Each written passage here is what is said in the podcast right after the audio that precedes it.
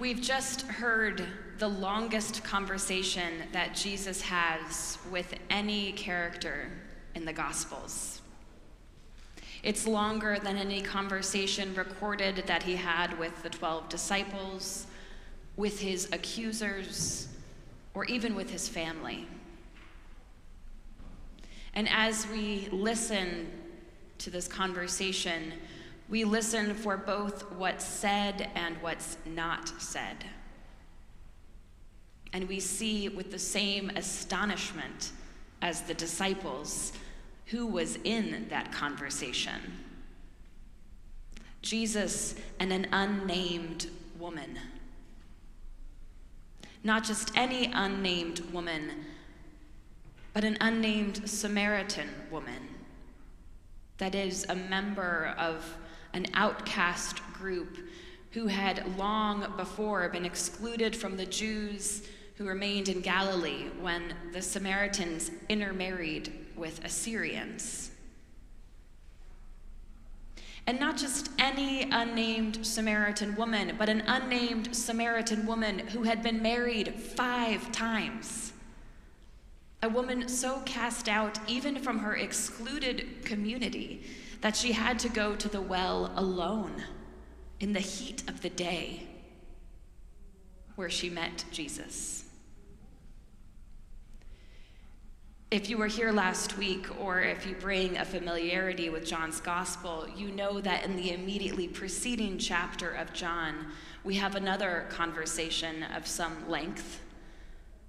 But that conversation serves as an almost poetic contrast to what we hear today. Last week, Jesus spoke with a man who has a name, Nicodemus. They spoke not at noon, but at night. Nicodemus was the opposite of an outsider. He was a leader within the Jews. And as the conversation goes on, Jesus is exasperated with Nicodemus. You're a teacher of Israel and you don't understand what I'm saying? Versus today, in the full light of the noonday sun, with an unnamed woman, Jesus' conversation partner comes to near full comprehension of what she's saying, of what Jesus is saying. In their dialogue, Jesus reveals himself for the first time in this gospel with words he will use throughout The Messiah, I am he. It is I. The woman keeps up rhetorically with Jesus, and by the end of the conversation is so convicted with his words that she leaves her water jar there and she goes back to the city. And she comes into the town and she says, Come and see a man who has told me everything I have ever done. Come and see, she says, echoing the very same words Jesus used when he called his disciples at the beginning of this gospel. Now, these words of invitation on the lips of a woman, making her the first evangelist.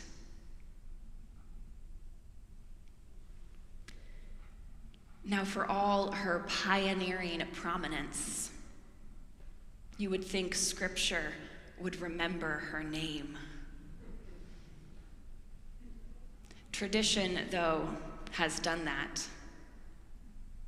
The Eastern Orthodox Church remembers this woman by the name Saint Photini, meaning the enlightened one. They call her the mother of evangelists. And this tradition passes on to us the rest of her story after this conversation. She has two sons, five sisters. She was baptized by the disciples, and she spent the rest of her life as a preacher and evangelist for Christ.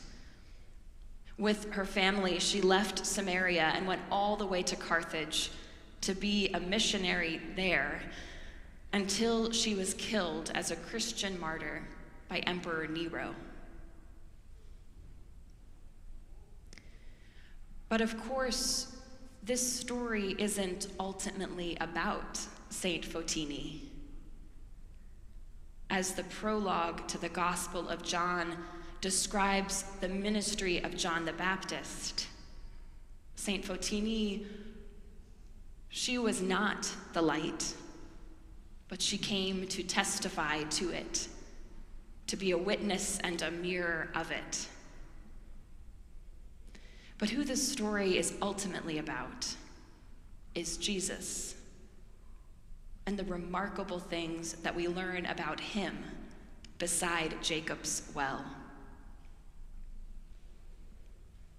If we go back to the third chapter of John, to that conversation with Nicodemus, we have that perhaps most famous verse of scripture john 3.16 god so loved the world that he gave his only son. And then in john chapter 4 that verse comes to life. God so loved the whole world The writer Debie Thomas summarizes the context of that time, saying that by the time Jesus meets this woman, the enmity between Jews and Samaritans is ancient and bitter and entrenched. They disagree about everything that matters how to honor God, where to worship, how to interpret scripture by this time, they worship in separate temples. This is no small fact for those at the time.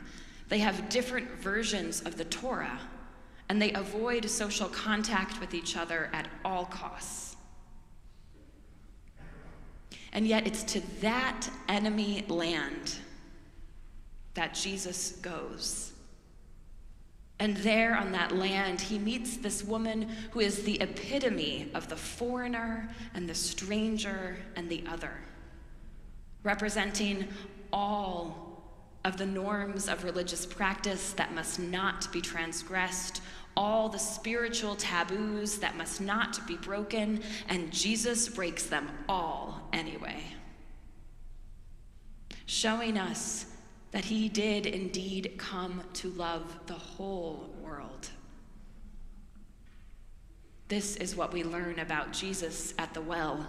He will break every barrier we construct to divide ourselves from each other. He will even break the barrier of death itself in order to show the light of Christ's love to the world. Jesus breaks down these barriers, even between divinity and humanity, as he sits beside the well and he says, I'm thirsty, give me a drink. And there, as the conversation goes on, he reveals something else. He is the source that can quench our spiritual thirst. It's through being in conversation with him witnessing to his light, following him, that we find the rest for which our hearts long. Jesus sees us in the fullness of our identity.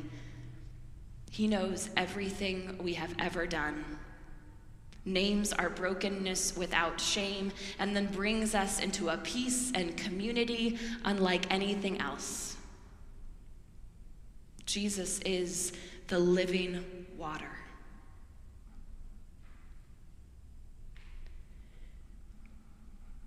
There's one last word of St. Photini that I want to return to. And that's in what she says after she says, Come and see. The next line she delivers is, He can't be the Messiah, can he? Even as she comes to tell her town, she's a newcomer to this faith and she still has a few questions. And yet, Jesus comes into the town at the invitation of the Samaritans, and we're told that he stays, or as the word could be translated, abides with them for two days, sealing the testimony of this woman. And from this we see two more revelations.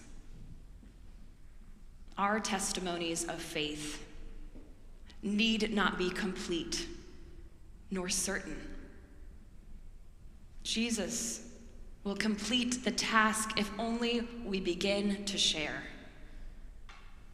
Because what we learn in John's gospel is that the salvation we're offered through Christ doesn't come through the death on a cross alone, but it comes from the gift of relationship, from abiding with Jesus and with each other.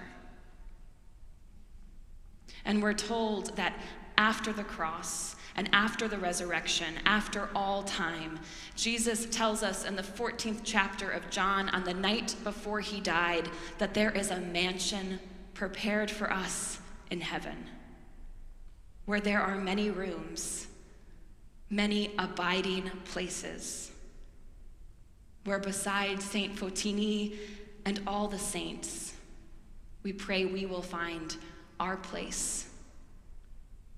And there, beside the living water, we will never be thirsty again.